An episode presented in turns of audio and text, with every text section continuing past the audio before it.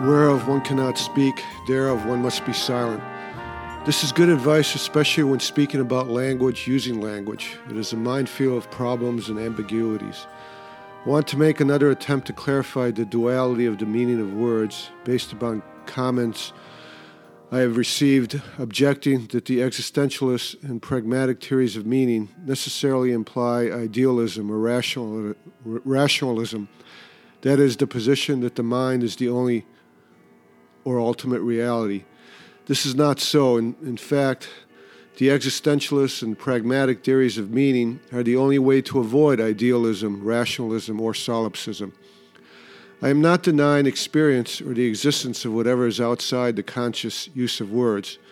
Pragmatism only maintains that whatever is out there, once you start talking about it by whatever semantics or syntax you use, be it conventional words, logic, mathematics, symbols, or whatever, the meaning of the talk is its usefulness.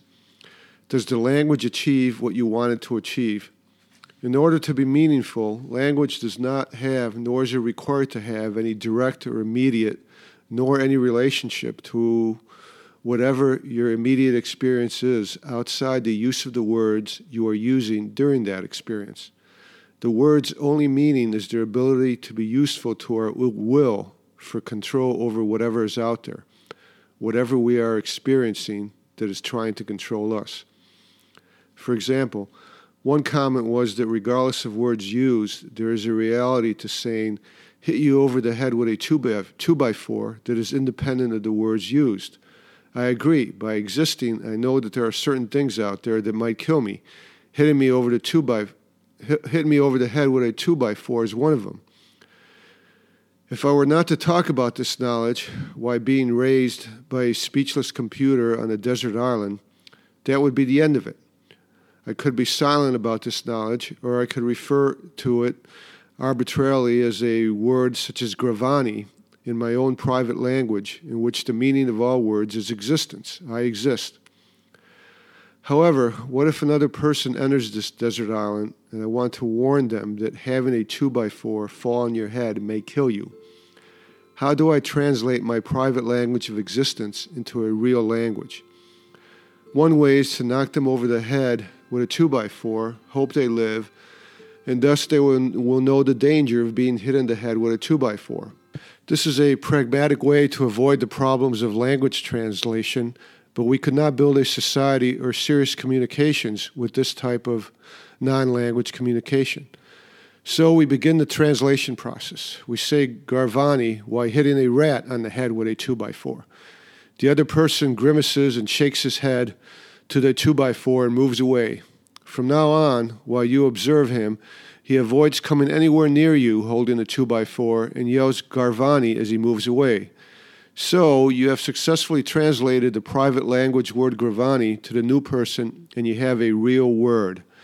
What is the meaning of this word, other than the successful conclusion, at least for now, to your intent to have the other person avoid getting hit in the head by your 2x4? Is there a direct reference between the word gravani and the experience of being hit in the head with a 2x4, with the experience of hitting a rat in the head with a 2x4? Maybe, but you have no way of knowing it. Maybe he likes rats and thus is afraid of anything that hurts rats. Maybe he has a fear of rectangular wooden objects. There are almost an infinite number of possibilities. Until Garvani stops working, you have no way of knowing it, and when it stops working, the problem will not go away, but simply change as a matter of degree the nature of the problem is still there. On the following day, you say, Garvani, why the 2x4 is not in your hands, and instead of moving away from it, the other person picks it up and gives it to you. There is a problem. The other person seems to think that Garvani means 2x4 in your hand, so you change things and try to be more specific. Once you do, has the meaning of the words changed? Do they, do they now refer directly to the experience of what? Of getting hit in the head with a 2x4 or of a rat getting hit in the head with a 2x4 or of you having the 2x4 in your hand, you still do not know anything other than the, than the success in doing what you wanted him to do at any given time. You will never know, and it does not matter. The meaning of the word is success in achieving your intent, its usefulness. Until it stops achieving your intent, it has meaning. Even when it stops achieving your in- intent, it has meaning in the sense that it is useful to express the failure of your intentions. The word does not need to refer to any immediate experience to be useful, to be uh, meaningful. This should get more obvious now when you consider the actual words 2 by 4 if you are familiar with carpentry, using that term successfully gets you to see a long piece of wood measuring two inches by four inches, in the same way that saying concentrate on the chin as a nose should successfully make you see the Parisian mother in that illustration of a Parisian wife slash mother in law. Think about the intricate, intertwined fabric of language involved in such a simple statement as 2 by 4 what if you did not know carpentry, cut wood, European numbers, English standard measurement system, that the symbol x is equivalent to the word by, or that by means the ratio of width to, length, to height, and numerous other useful terms, such as the ratio of width to height or length.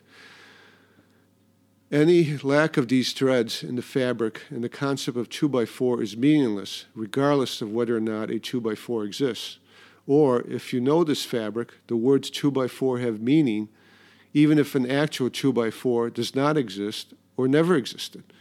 It could be a useful for an imaginary 2 by 4 This is true even when we talk to ourselves, and especially when we talk to ourselves in a private language that is not really a language.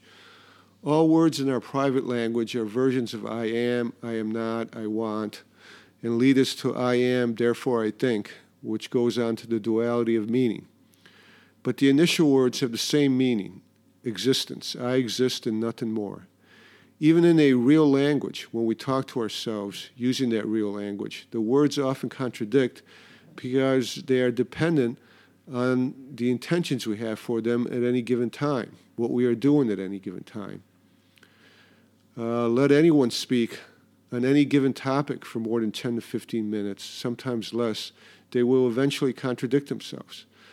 I remember doing this at least once in this podcast series and probably did it many more times that I do not remember. Remember. In episode number 22, dealing with theology, I said that no one can no more have a private religion than one can have a private language. At that time, I was trying to avoid the duality of meaning in language in order to simplify the convoluted theological issue involved. Without even thinking about it, I saw no need to add into the mix the complicated issue of a private language that is not really a language, since its meaning is simply existence. All words in a private language, including the concept of a private religion, only mean your existence. Once you start using conventional language, all words, including religion, mean their usefulness. As we discussed in that theology podcast, even the words religion refers to something that is useful in producing a flourishing society that could go on to achieve power over reality. Once you start using conventional language, as the intentions of the will for power changes, so do, does the usefulness and thus the meaning of the words.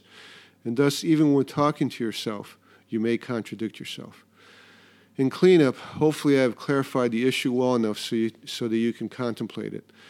Not only are the usefulness of words their meaning and their only meaning, but the battle to make them useful, the battle of wills that creates words whose meaning is, is their usefulness instead of just existence. It is this battle of wills that is the only proof that I am not alone in reality, that defeats solipsism, idealism, and rationalism. So, how is it that we are able to communicate at all? I enjoy reading Albert Camus, but his words are written in French and translated into English. The translator could write down whatever he wants, and I would have no clue that uh, he was just fab making stuff up. How can they have meaning for me? Does this pragmatic meaning of words apply to mathematics and logic, and thus to science with its great successes? It does, and it is important for the working person to know this. The great present success of science has made it the new demigod for the powers that be, or one of the new demigods. Therefore, I need to contemplate this issue. I want to leave you with a quotation from Quine's Two Dogmas of Empiricism, a part of which is quoted on the Philosophy of Language webpage. For language is social, and so depends for its development upon intersubjective reference. Close quotation.